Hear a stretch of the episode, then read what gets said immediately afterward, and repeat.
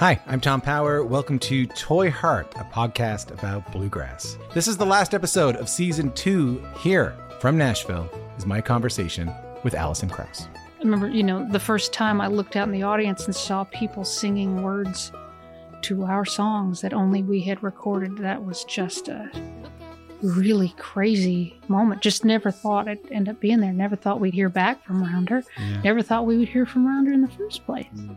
If this is your first time listening, you can hear full interviews with Jerry Douglas, Alison Brown, Bela Fleck, Larry Sparks, Jody Stecher, and so many more wherever you get your podcast. Thank you so much for listening. Later on.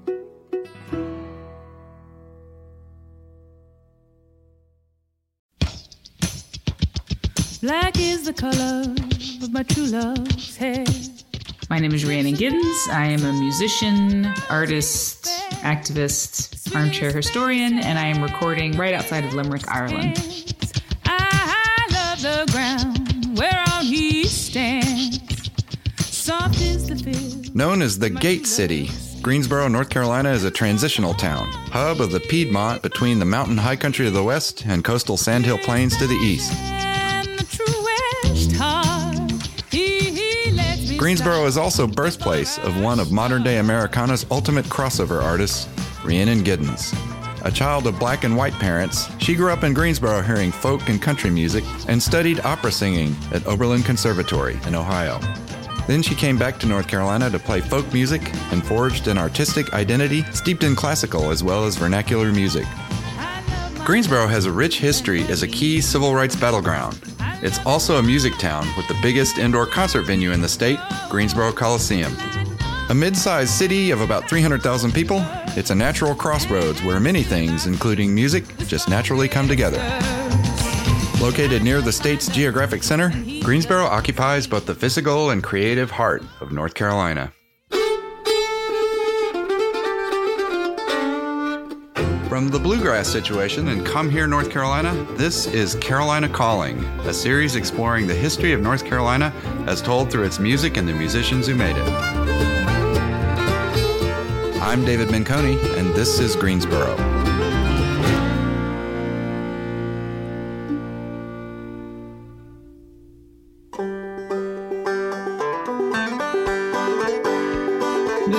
So diverse and so interesting. There's so many things going on. I didn't. I don't even realize it until I moved away, like how it shaped who I am. You know, the, the historically black colleges and the you know and the, and the marching bands on one hand, and then you've got bluegrass music stuff going on the other hand, and it's just it's all. I was surrounded by a lot of stuff that I realize now was actually quite a lot of different facets of Southern life. I think it's pretty cool upbringing. As North Carolina's gate city, Greensboro is in many ways defined by the people who have come, gone, and passed through over the years. The city and culture has certainly developed in relationship to the coming and going of people and this being a kind of a crossroads location. Glenn Perkins, curator of community history at the Greensboro History Museum. We call ourselves the Gate City here, and that's for good reason. People have been coming through this area for thousands of millennia. The Sora and the Keyauwee people used this, what's now Guilford County, as kind of a crossroads trading path, and Catawba and Tuscarora would meet them in this area. And then the, the first white settlers come into the area in the late 18th century down the Great Wagon Road. It's a crossroads where the Battle of Guilford Courthouse gets fought in the Revolutionary War. And it's kind of where they decide to build this administrative center of Guilford County, which eventually becomes called Greensboro. It really doesn't take off until that the railroads come through, thanks to Governor Morehead in the 1850s. That's the big crossroads. That's the one that really brings the people, brings the connections to industry and the economic motivator, and a way for people to come into the county who will really help change the place. One of the really interesting things about Greensboro, it has some really interesting relationships with commerce. That's Atiba Berkeley, president of the Piedmont Blues Preservation Society. Being at the forefront of the furniture industry, which is 15 minutes up the road in High Point with International Home Furnishing Center and the International Furniture Market, and having Cone Mills here, making the majority of the world's denim at one point, really brought a lot of commerce here. You know, I 85 runs through the Carolinas and probably lay down on old Indian trading trails that have been here for hundreds and hundreds of years. Tim Duffy of the Music Maker Relief Foundation. And Greensboro was a, a center where people came to get work and people built towns and stuff. So it was a obvious place where people could make music and play music, afford guitars, and have those kind of communities. As a crossroads location, Greensboro has long been a way station for many endeavors, including touring musicians. It's ideally situated midway between DC and Atlanta, and just about all the biggest acts of the rock era have played 23,000 seat Greensboro Coliseum, North Carolina's largest indoor arena.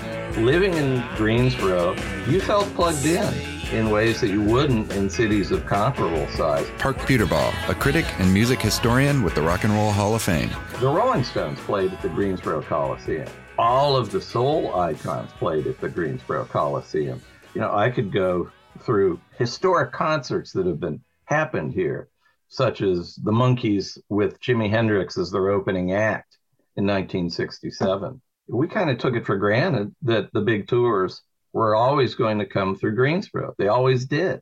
And it was also an important stop on the Chitlin circuit. For black musicians touring that Chitlin circuit, a network sprang up in Greensboro and other southern towns. Here's Glenn Perkins from the Greensboro History Museum venues associated with Green Book sites, you know, the African American Traveler's Guide that are in Greensboro. So people are passing through, people are meeting each other, people are having a chance to listen to each other and teach each other the songs. I'm not even getting into the textile mill towns, and that's bringing in some, you know, some of the country influences. There's there's string bands associated with some of the textile mill operations. You know, it's just been stirring up for so long here. It's a really interesting place.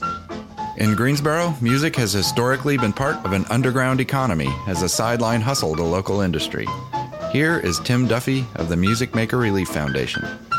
You have to remember, we're not that far from barter economy in North Carolina was like the way people did business. That means not changing money for goods. You change goods for goods. The department stores and stuff didn't come in here till the 20s and 30s. So that's not that long ago. Finding a nickel, money was rare. So if there's a tobacco market and you could go play guitar and get some money in your pocket, you know, or, or stuff, that was a thing. So if you had a guitar and trains were everywhere or travel people these guys traveled the great paths majority of folk artists and folk musicians had day jobs were sharecroppers or working and they just played their music on friday nights at maybe at the drink house on saturday night and then go to church sunday morning and play it there and raise their family and work and guys who were plumbers or factory workers or whatever they did and that's where these scenes were,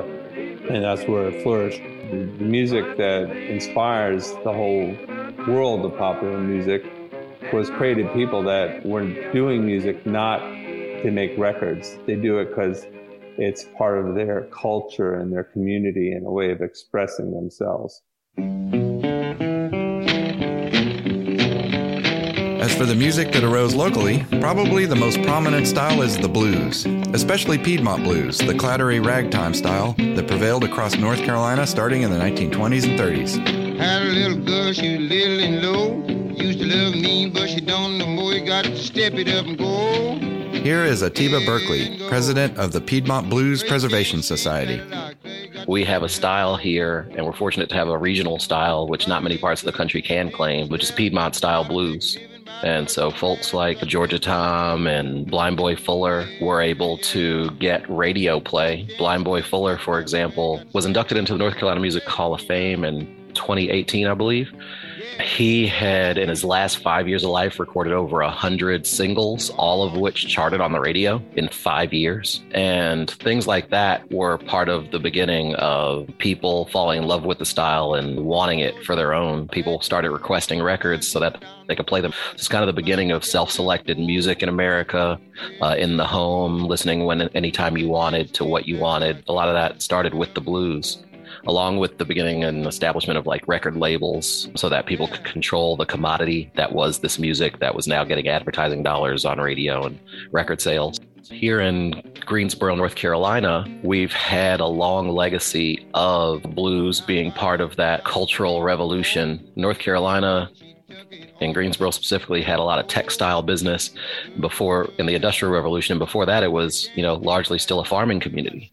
One reason for the prominence of blues and R&B in Greensboro is the presence of historically black colleges and universities like North Carolina A&T. They created audiences for the music and also an art-savvy population that saw the value of arts and education. Here's Park Puterbaugh. You know, we have one of the great historically black universities, or actually a couple of them, in North Carolina A&T and Bennett College.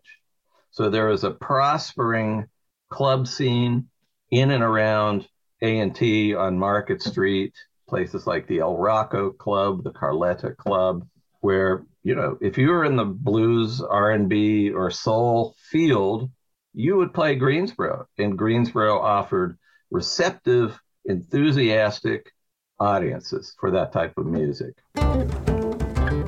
Rhiannon Giddens was among the many local artists who availed themselves of music education opportunities in Greensboro. Well, I don't know how good the programs are in other places, but I am a poster child for the arts and academic programs in North Carolina because I went to a magnet school in Greensboro. Um, I went to governor school, which was publicly funded, so it didn't cost anything. The magnet school didn't cost anything. Then I went to the School of Science and Math, which is a public boarding school, which didn't cost anything. I mean, we couldn't have afforded. The quality of these programs would have cost money other places, I think. But North Carolina has had, I'm not sure where it stands right now, has had such a strong public school and just university system, schooling system that I feel like I was a real recipient of that. It's hard for me to imagine what, where I would be without NCSSM, without Governor School. Governor School is where I discovered I wanted to be a singer because I went to choral camp. And where would I have been without Greensboro Youth Chorus? I don't know. So I'm a real product of very North Carolina institutions. And I'm very aware and I'm very clear about how much that shaped me leading up to Oberlin and beyond. So I'm very much a product of North Carolina programs. There's a lot of musical history here in the city that I'm eager to chase down more. Glenn Perkins, curator of community history at the Greensboro History Museum. Having somebody like Rhiannon Giddens, who really is this you know, figure of national and international stardom and repute, it, it really helps bring that focus back to the, the sounds and influences that echo around Greensboro. Growing up in a place that was a battleground of the civil rights era suited me and Giddens. Greensboro's an interesting place because in some places it's actually quite desegregated. You know, in terms of one of my favorite places I like to talk about is K&W cafeteria because it's like going there. I feel I felt and I still feel like so at home because I see black people, I see white people. You know, it's a lot of people from the class that I grew up in, like either rural people or working class or just a certain kind of strata that I recognize really well and am very comfortable in, but you just see all shades of all colors there. And, and, you know, I look at my old class photos and the classes were actually pretty mixed. And it's very interesting to think about that and to think that was just like my unthinking surrounding. I just saw black and white people together, but then I, there are also spheres where they were separated, you know, and I also had, you know, I had a hard time at school because I was mixed and didn't know like you you would still see in the cafeterias even though the classes were mixed in the cafeterias everybody's sitting with their own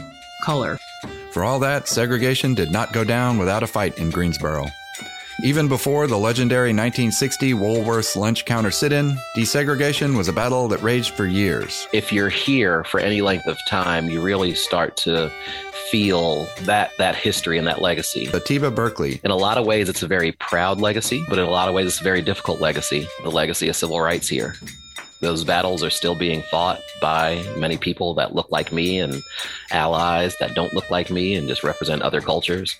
And I think that it's really fun and present that we get to participate in that actively. The city's history is rich, also problematic at times. These conversations don't always evolve and happen in the ways that they could or as quickly as they could. And that story itself is a big story of the blues as well, the art form that was developed for people to share their truth publicly while often having to hide it in plain sight. The use of coded language and terms and references that could be understood by those for whom it was intended, but maybe not by everyone. Growing up mixed kind of makes you, especially like I've got a very ethnically ambiguous face. So I've, I've been mistaken for everything under the sun. Anything with a vague brown tint, I've been mistaken for. Sometimes by people from those countries. You know, it's not always people from elsewhere. So what what that does, it, it's kind of destabilizing in one way, but on the other hand, it also you're always considering the other point of view. And I was also me and my sister were kind of going back and forth between the two sides of my family, and you learn how to adapt and to code switch, as we say. And I see that in my what I'm interested in in my music. So what I'm interested in is where the crossroads are, where this sounds like this, but then it's also this later on top of it, and why is that? And that's the thing that really interests me. And so that I th- think that's what comes out in my music because I mean, even my current um, projects with my partner Francesco Turrisi are all about that. You know, all about where do things meet and what happens when they do because that's such a huge part of American music. But you know, the narrative gets streamlined, and a lot of those really interesting bumps get flattened out, but the bumps are where the interesting things are. And so I'm always looking for those. And I think that's probably because I got used to never feeling like I was completely belonging anywhere. I just got used to thinking in different ways.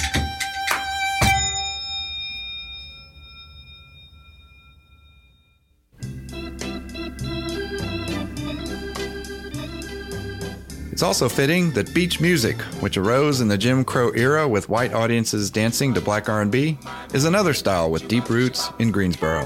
Here again is Park Puterbaugh. Few people called it beach music then. That's what it eventually became known as.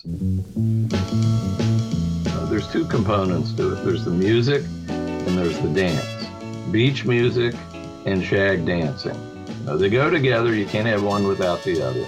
You know, Greensboro is given the world some of the best shag dancers. Four or five of the very best and most noted, celebrated shag dancers came from a little mill village uh, near Cone Mills called McAdoo Heights, a little neighborhood called McAdoo Heights. And, uh, you know, these were these were kids who, who grew up in and around the mills and and they took to to dancing and they became part of those guys that would thumb to the beach without a dime in their pocket and just sort of make their own way uh, down there just to dance, just to be around the music.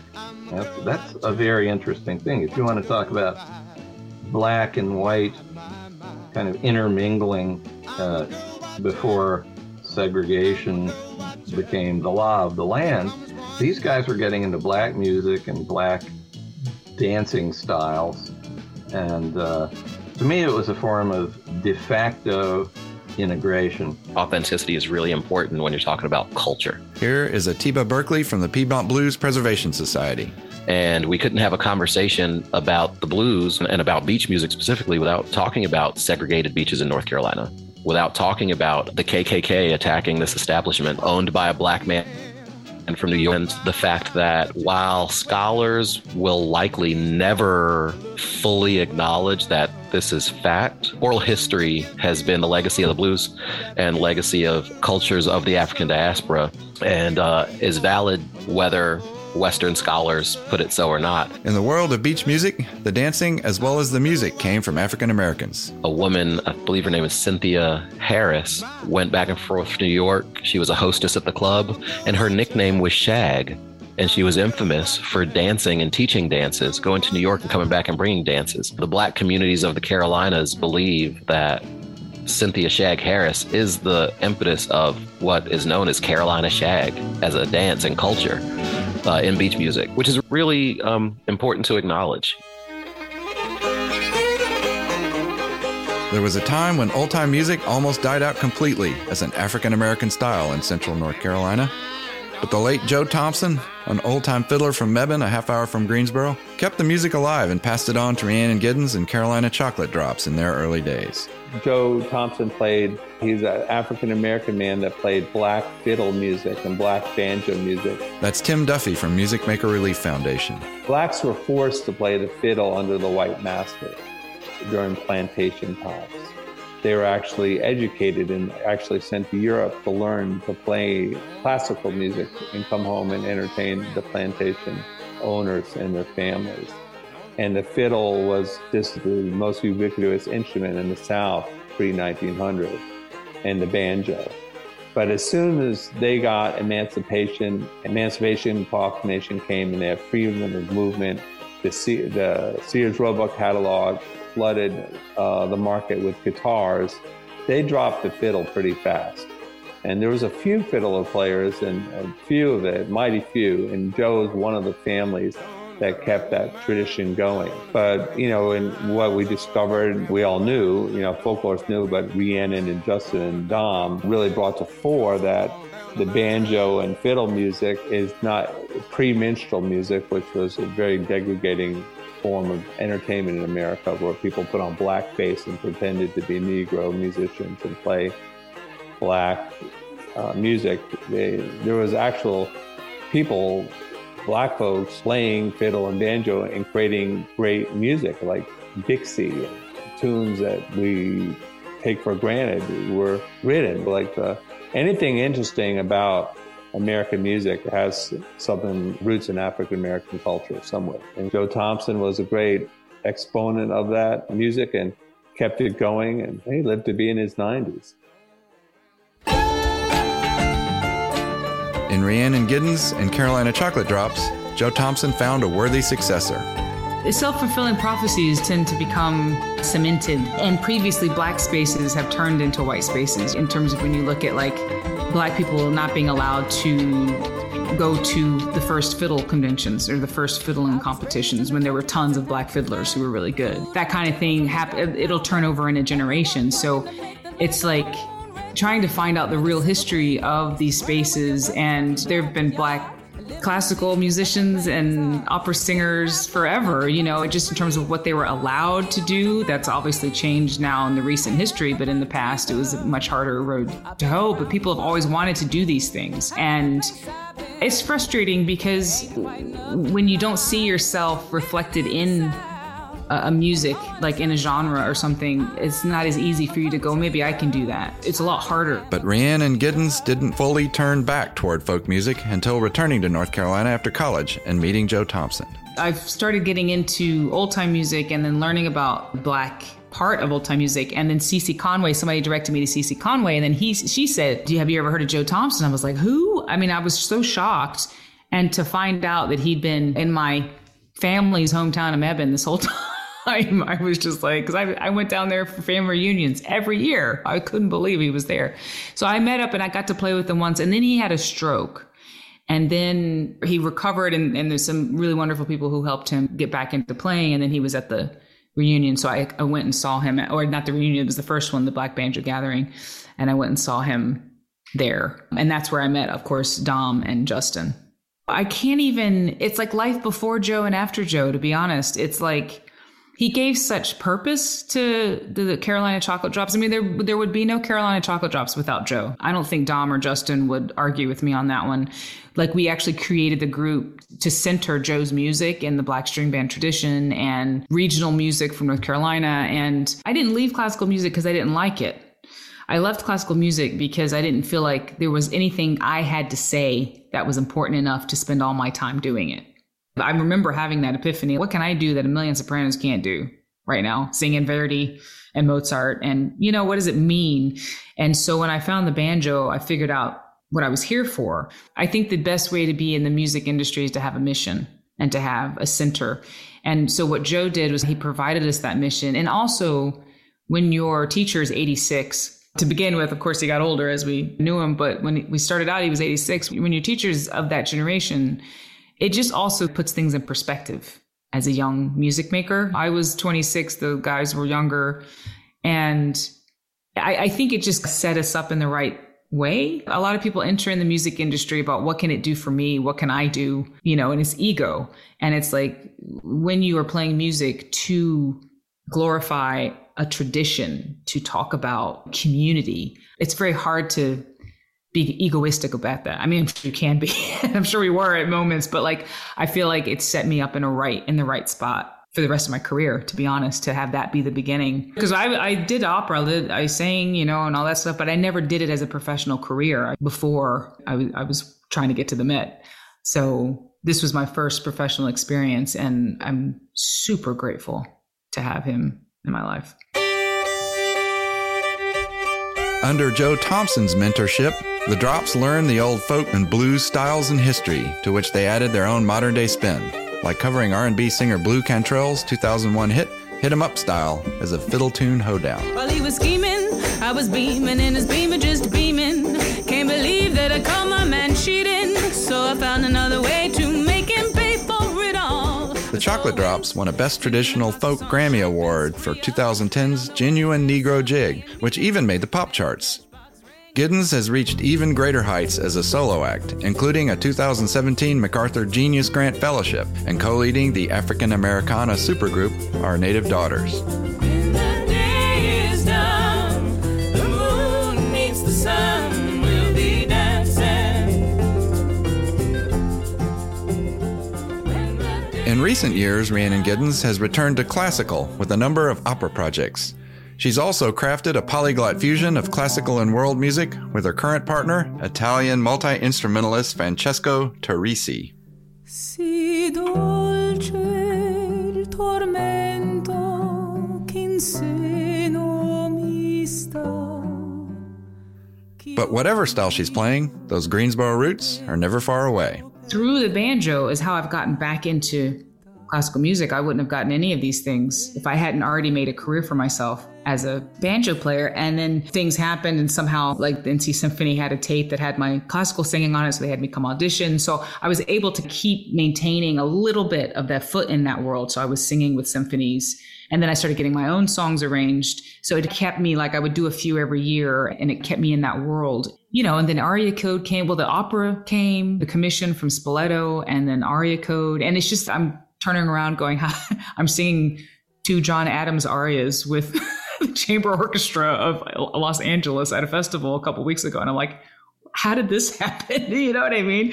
So this is also what I tell people is like, you never know how you're going to end up doing something. And none of the things that you do were wasted. None of that time I spent with classical music was wasted. I'm so over the moon that I can now engage with that world in a way that's very honest to me and get to do the things that I like about it. I mean, I love the music and I love the world and in, in doing Omar, I feel like it's the the way that I can because there's a Joe Thompson tune in Omar. I'm like pulling in all of the all of the stuff that I am. There's the square dance. It's very exciting to be able to take all of the things that I've been doing for the last 20 years and to put it into an opera. That's basically what I'm doing. There's a lot of stuff written on banjo, so the orchestra is a banjo, and I love that because I feel like that's the way I can make a mark in classical music I finally figured it out, but it just took me 20 years of doing something else and coming back to it. Meanwhile, the Gate City of Greensboro continues to embody a spirit of eclecticism as a place where a musician can pick up a working knowledge of Piedmont blues or opera singing, or both.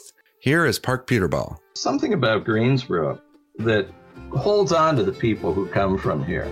They don't necessarily want to escape from it. It's a really pleasant, small city it kind of works. It's the ideal size. We're just big enough to get some things and small enough not to have to put up with some big city headaches. I've just known a lot of people, people who I thought as musicians could bust out, could go to LA and make it on the studio scene or, you know, find fame and fortune. They're content to stay here about because they like their life here. There's a lot of exploration with, with musical forms here in Greensboro. Again, Glenn Perkins at the Greensboro History Museum. The hip hop scenes are really deep and touch a wide range of different kinds of performers. Justin Demeanor Harrington, who's a hip hop artist who uses banjo and traditional music forms along, but but hip hop vocals and rap in, in order to connect both with current social issues, but related tie back to the history. That's one's really interesting. And we've also got the North Carolina Folk Festival here in Greensboro. So you see a lot of other acts coming through, and that folk festival kind of working to cultivate local music knowledge, local music sharing of traditions as well. Even if I'm not doing a song about North Carolina or necessarily from North Carolina, it's, it's in the DNA of the music that I do. The diversity of North Carolina, the history, is such an interesting state and it's very rich and I, it's very deep in my musical bones for sure. It, it's always going to be a part of what I do. If it's not yet clear where all this is going to wind up, the journey will continue for Rhiannon Giddens and other artists from Greensboro. And that's a wrap for this edition of Carolina Calling, exploring the history of North Carolina music. Join us on our next stop across the Old North State, Durham. Carolina Calling is a production of The Bluegrass Situation in Come Hear, North Carolina. This episode was written by Jenna Warnicki, Amy Reitnauer Jacobs, Chris Jacobs, and me, David Menconi. Produced by Shelby Williamson and Justin Hiltner. Edited by Chris Jacobs and Associate Editor Jenna Warnicki. Special thanks to Executive Producer Amy Reitnauer Jacobs at The Bluegrass Situation and Billy Maupin with Come Hear, North Carolina. Our theme music is the song Erie Fiddler, written and recorded by Andrew Marlin. The roots of American music run deep in North Carolina. Learn more by visiting ComeHearNC.com. Don't forget to follow, subscribe, and rate us wherever you get your podcasts, as it really helps us introduce the show to new listeners. Discover more Roots music podcasts at thebluegrasssituation.com. I'm David Menconi. Thanks for listening.